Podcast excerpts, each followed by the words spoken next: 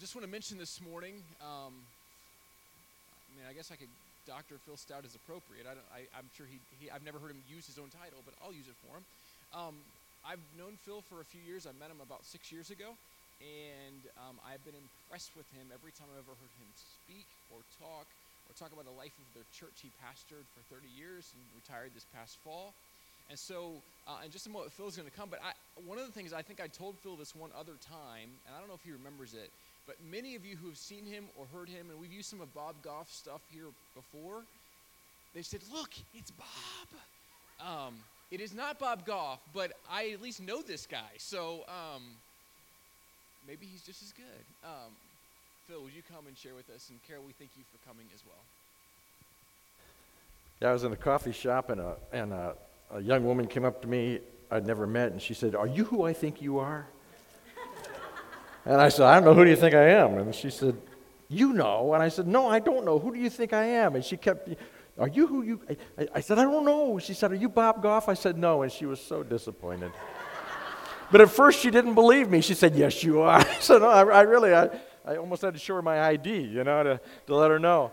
It's so, good to be with you. I, I, um, I, I love the local church. Uh, Carol and I have given our lives to the local church. We grew up in local churches, and, and, and, and there's a reason for that, not just because we like the people there, which we do, but we have this conviction that the local church, the body of Christ, is the vehicle that God has chosen to be Christ in this world, to change this world.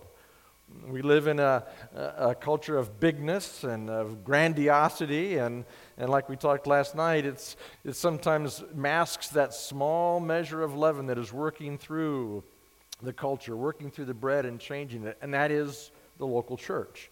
And it, it, it's the local church in context, in communities around the globe that God has chosen. But we had a rough start. I mean, it was really tough when we first became the church, when we first became the body of Christ, when Jesus said, You wait in Jerusalem, and, and my spirit will come upon you and fill you, and you will be my witnesses in Jerusalem and Judea and to the ends of the earth. That word witness in the original language meant martyrs. You will be my martyrs. That had to give you a little sense of pause for a moment. And so, this group of believers was trying to figure out how they live together now on this earth, now that Jesus has gone and entrusted them, but, but with the knowledge that he placed his spirit in them, and, and it, it was kind of tough at the beginning. They had some, they had some you know, tough things going on. I, you get to the sixth chapter of Acts, and you have this instance where uh, one of the people comes into the, the church and, and, and, brags about how much he gave, and, and, and he really didn't give as much as he said he had. And, and, the, and the preacher looked at him and said, You're lying. And boom, he fell over dead. That hardly ever happened in my church. you know, it was, it was, it was really, uh, you know, fear. Well, what's going on in this new thing?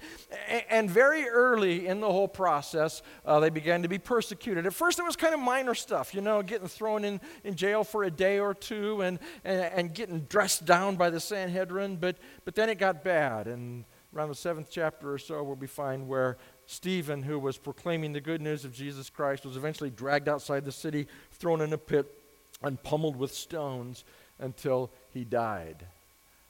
And a man named Saul was kind of overseeing that all, a, a, a, Pharisee who had, who had really risen in the ranks of his religion and was very, very popular.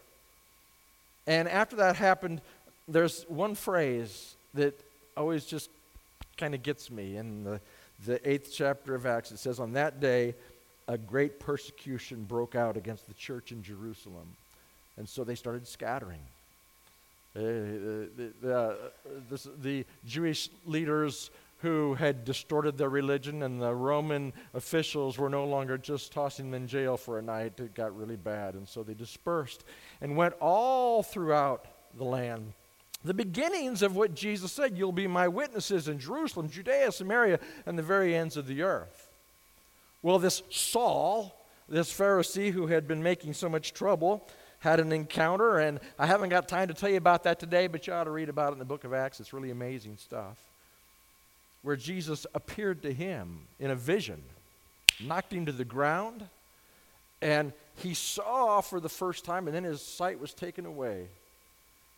In a few days, Saul had the scales fall from his eyes, and he saw what he had been persecuting. He saw Jesus Christ as the Messiah. As Leah read today, he said, we, we know who he is now. We know he is the Christ, he is the Messiah. And this Saul, that was his Hebrew name, took on a Greek name, Paul, so he could tell everybody the good news. And he began going out being one of those who then spent his life being harassed for telling the good news. Now, he went through all kinds of stuff. One of my favorite things that Paul did as, as, a, uh, as a preacher is, um, well, just first let me say, you know, people think preachers are harmless, you know? We hate that image, don't we? We just hate that. You know, we, we went to preach. The thing I like about Paul is he'd go preach in a city and riots would break out. Is that cool or what? You know, I, I just always thought that was great. Uh, like Ephesus is the one we always talk about. He's in Ephesus, and, and um, his ministry uh, is getting people uh, uh, finding Jesus Christ, and it's cutting in on the, uh, the businesses of those who produced idols. And so there's this big riot. And, and, and, what always struck me about the riot at Ephesus is that, is that the people are, are, are chanting. I mean, it was like a two hour riot where they're screaming the name of their goddess and, and trying to shout uh, down any other kind of, any other kind of truth. And, and they made their way to the stadium there. And this full stadium. Now, the stadiums in those days were literally about the size they are today, you know. There's, there's one stadium they uncovered that is the size of the big house. It seated like 100,000 people. I don't know if the one in Ephesus was that big, but the stadium full of people rioting and screaming. And you know what Paul says? He goes, I got to go talk to these people. and his friends are going, No, no, they're holding back. You can't go in there. They're going to rip you to shreds. No, I just want to tell them about Jesus. Give me, you know, but they finally coerced him not to go there. That's the kind of guy we have here, named Paul, you know. Well, I, I want to talk a little bit more today about what happened in Thessalonica, which was just before the Ephesus riot. Paul had uh, been to Jerusalem to talk with the elders. He'd been to Philippi and, and, and Thessalonica and on to Ephesus. But in Thessalonica, again, there was this little problem with uh, a riot. Paul had been going to the synagogue for like three consecutive Sabbaths and, and talking about Jesus Christ as the Messiah. He was staying at a house, uh, a guy named Jason. He and Silas were staying there.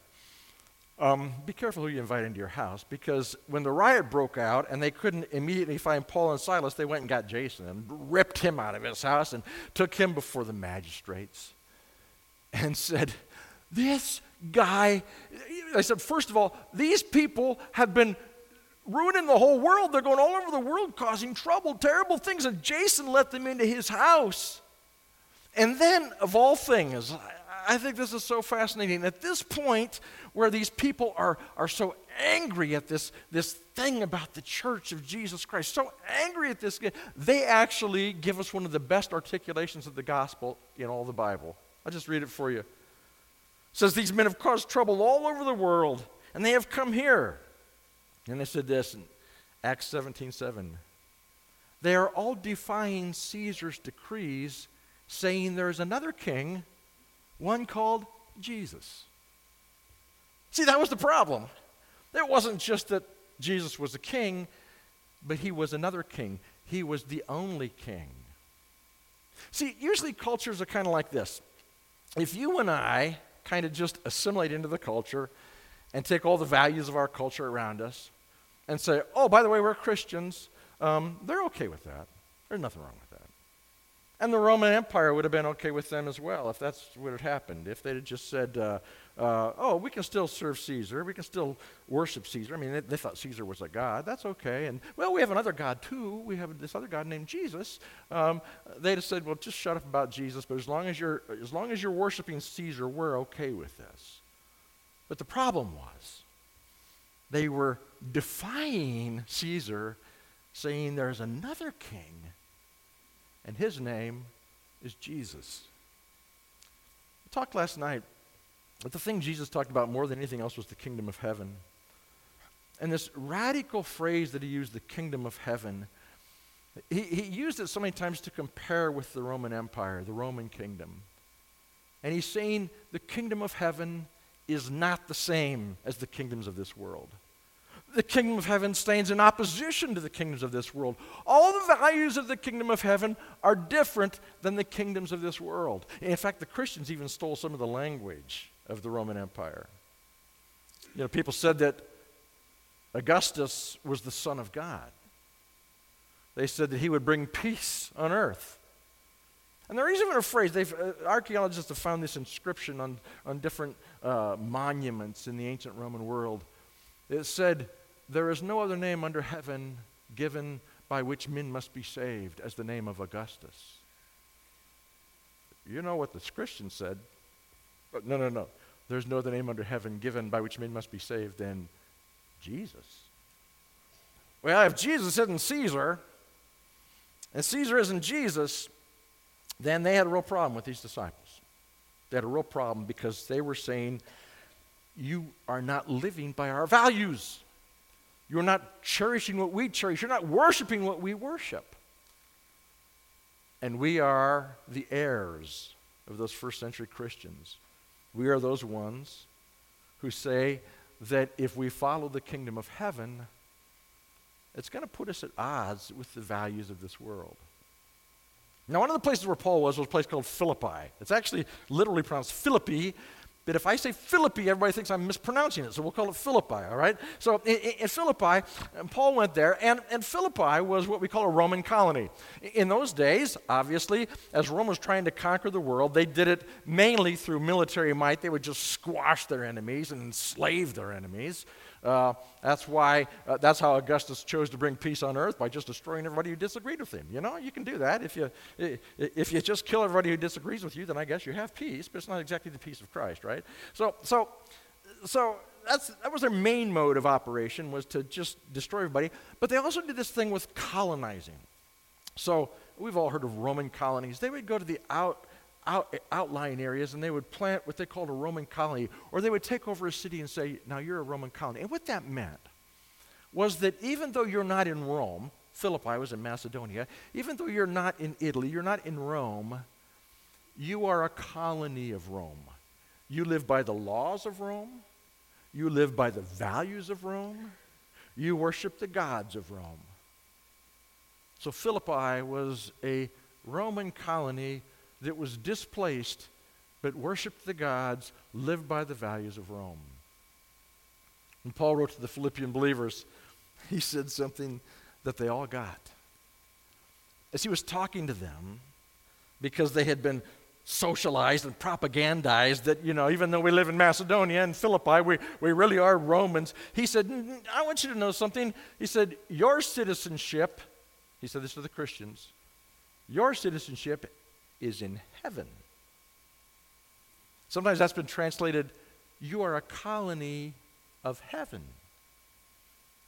And when he said that, when he said that, they knew exactly what he was saying. He was saying, no, no, no, no, no, you're not a Roman colony. You're a colony of heaven, you Christians. That means you may live in Philippi, you may live in Macedonia, you may live in Rome, wherever, but you live by the values of heaven. You live by the laws of heaven. You worship the God of heaven. You worship Jesus Christ. You were placed in this place, but oh, you're something different. Your citizenship is elsewhere. And that's the story of the church of Jesus Christ. We live among the kingdoms of this world, but our citizenship is from another place. Jesus said that. When Pilate looked at him and said, Don't you know that I have the power to give you life or take it away? Jesus said, You don't have any power what's been given to you. He said, My kingdom comes from another place. My kingdom is not dictated by Pilate or Herod or Caesar. And Paul said, You are a colony of heaven. You live by a different set of values, which is pretty exciting stuff. Think about that today. You and I, as Christians, live in the United States of America. We live in Canada. We live in Guatemala. We live in China. We live around this globe. But that's not where our citizenship is. That's not where we get our values. We are citizens of heaven. I and you do not have to live by the values of this world. We don't have to live by the cynicism of this world. We are people of hope. We don't have to live by materialism where we worship stuff. We worship something higher than stuff. We don't have to we don't have to play by the rules that you have to hate your enemy because Jesus said, I'm going to liberate you. You get to love your enemy. In fact, I call you to love your enemy. The values that Jesus espoused were a totally different set of values, and you and I are called to be that colony of heaven. We are in the best sense of the word, colonizing this world, not with an ideology, not with, not with some political structure. We are colonizing with the love of Jesus Christ, the lay down your life and die for others, love of Jesus Christ. That's the value system we live by. That's what we embrace. Now, is that a battle? Oh man, is it ever a battle? it's such a battle. Because we all live in a culture. Paul did, you do, I do. And the culture is all around us, always telling us, here's what you're supposed to value. Right? I mean, every, uh, you know, we used to. We used to always, you know, us preachers, we always say, you know, the, the culture's all around you in advertising and in, in, in television and, and radio and stuff. Nobody watches television anymore and radio. They, they watch online, and, uh, but it's in advertising and advertising and advertising and advertising and but it's saying here's what you ought to value you ought to value how you are perceived by the world. That ought to be a core value of yours.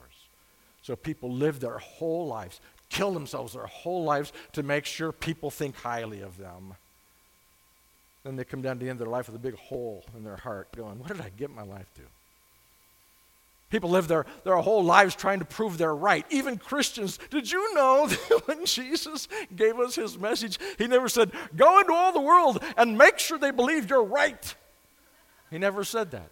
He never said, Go in the whole world and win the argument. He never said that. He said, Go act like me. Go lay your life down. Go die for me. Go give up. You know, the Christian doesn't say, What do I have a right to? We say, What do I get to give up? What do I get to lay down? Because Jesus emptied himself. And we say, how do we get to empty ourselves for this world? But it's hard because we live in this culture. Christ called us to live in this culture. He didn't tell us that we're supposed to go to Montana and, build a compound and put up big walls. And no, we're, we're supposed to live in Jackson, Michigan, Muskegon, Michigan, Chicago, Illinois, Indianapolis. We're, we're supposed to live here. He placed us here. But it's a constant battle that we live here, but we take our values from another place. That's hard. You know, when, uh, when John was exiled on the Isle of Patmos, living in a cave and writing the book of Revelation in a vision that he saw, um, it, it, the book of Revelation it's kind of a weird book, isn't it? Okay, let's just be honest. That's a weird book, okay? Um, John's vision, and, and I misunderstood it most of my life, so I never liked it. And, and, but it's, it's not what we think it is. It's not a timeline. It's not all that kind of stuff. There's some big themes in the book of Revelation. And one of them, one of those themes is really, really, really important to us right now. There were two images, actually, there were three images in the book of Revelation the Lamb, the Lamb of God who takes away the sins of the world, the beast, and, sorry for the children in the room, the great whore. The Lamb, of course, is Christ. But in that book, the beast and the whore were the Roman Empire. And what John was saying is he's saying the values of this world as a beast can crush you or as a whore can seduce you. And that's what culture wants to do. In some, in some countries, the culture is crushing them. You and I probably live in a culture where the culture is not crushing us, but seducing us. Which is worse? I don't know. But we live for the Lamb. We don't look to the seducer. We don't fear the beast we live for the Lamb because our citizenship is elsewhere. And, you know, those early disciples just assumed they were going to lay down their lives for Jesus. Jesus did, you know? I mean, they saw him rise from the dead. The government said, We'll kill you. They said, Yeah, it's been done, you know? We believe in resurrection. No, they weren't that fearless. That was, I'm not, I don't want to make light of the persecution. It scattered them. It was horrendous. It was awful. And, and we don't want that. But, but yet they, they kind of took it that if I follow Jesus, it means I give everything up. It means that everything this value loves, I can't embrace. And everything this value despises, this culture despises, are the things that I'm called to embrace. I'm called to embrace a lay down your life love for one another. I'm to love the Lord my God with all my heart, soul, mind, and strength. I'm to love my neighbor as myself and I'm to love my enemy. I am to be defined by love, and I am to be a local body of believers that is not defined by its rules, not defined by its theology, but defined by how it loves the community and the world in which it is placed. And so we have to work real hard.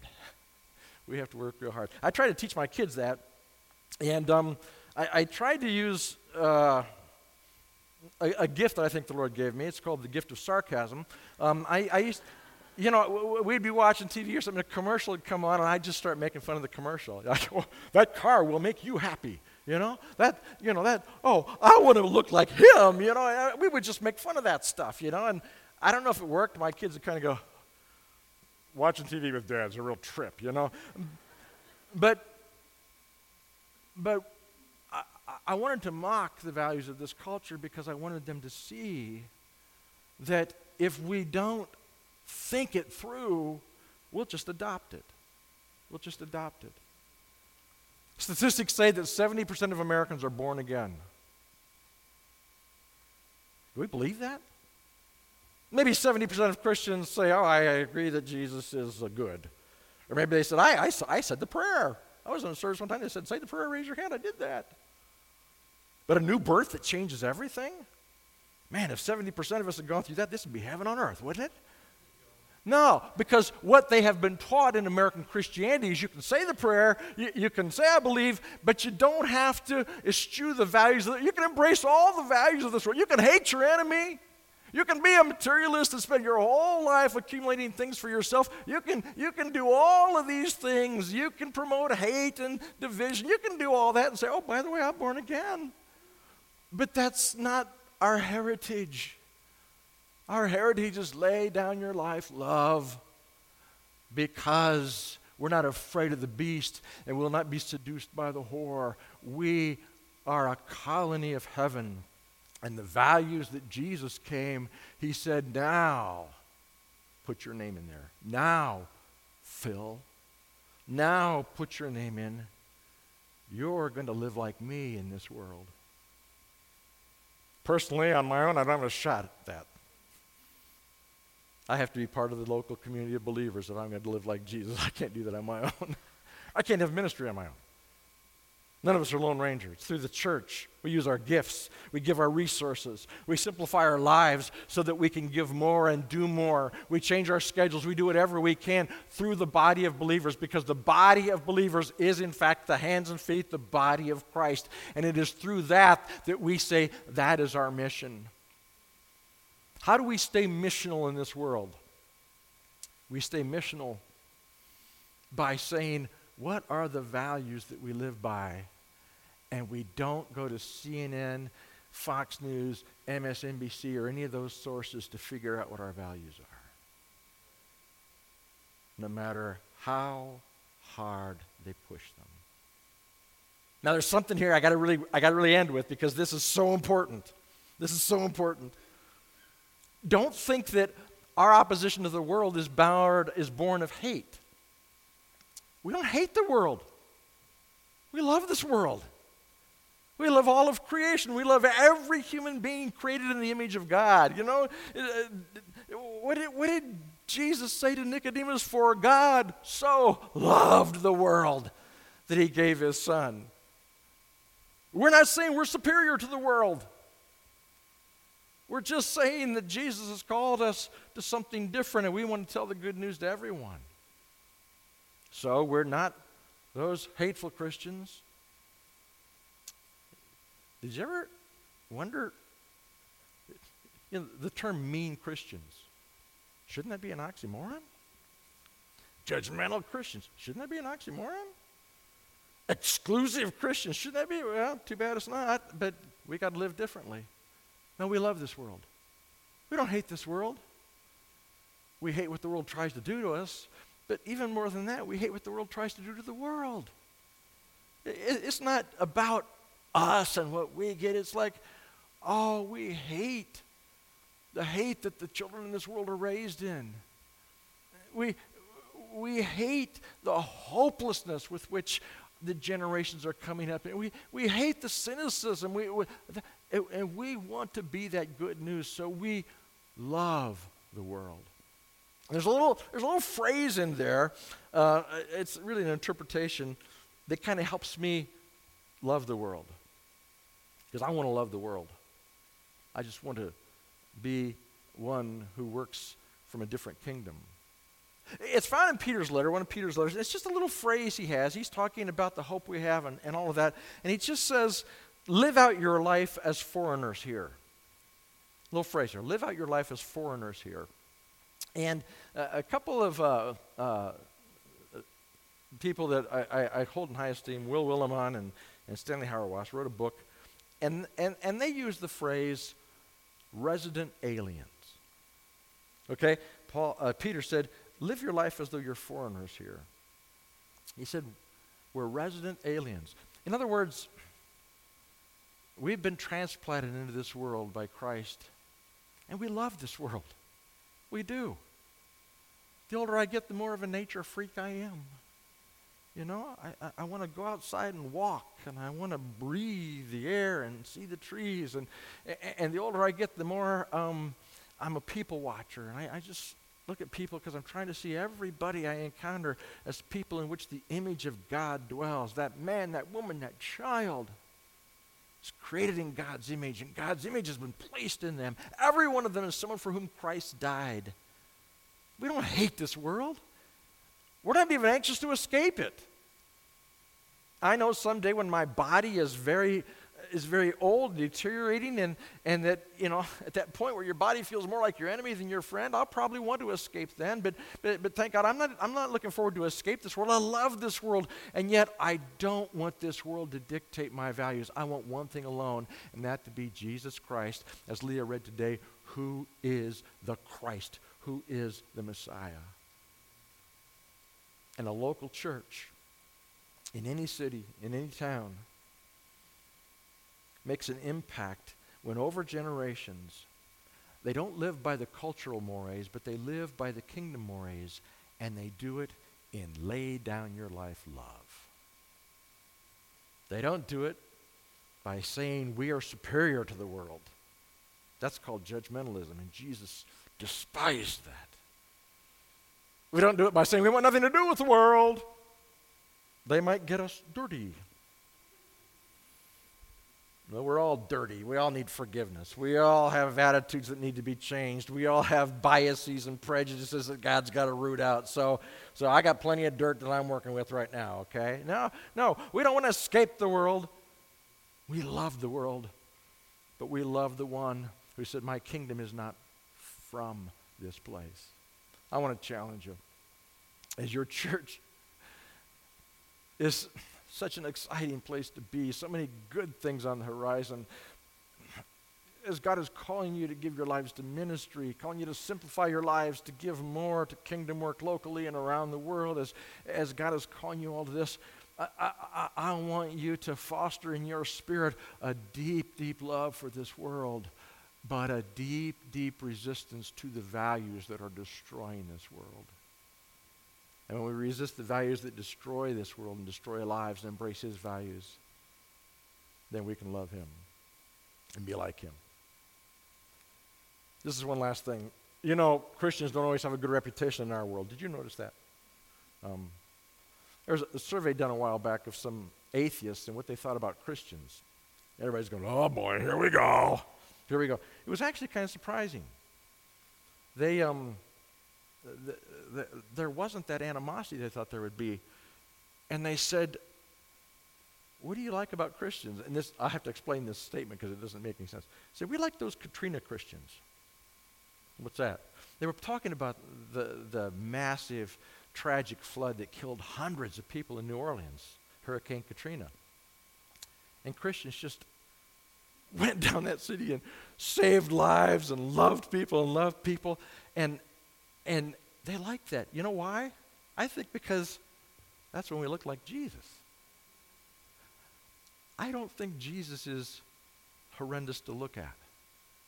I think a Christian caricature of Jesus is. If we can be like Jesus, then the world will know that he's the Christ. Heavenly Father, you are so good to us. And yet, it is so incumbent on us to live close enough to you, submissive enough to you, repentant enough to you that you can change us. You can change the way we see our world. You can change the way we interact with our world. Thank you for the church. Thank you for calling us to a different set of values, and in those values, to love like you love. For God so loved the world. We give it all to you, Lord, in Jesus' name. Amen. Amen.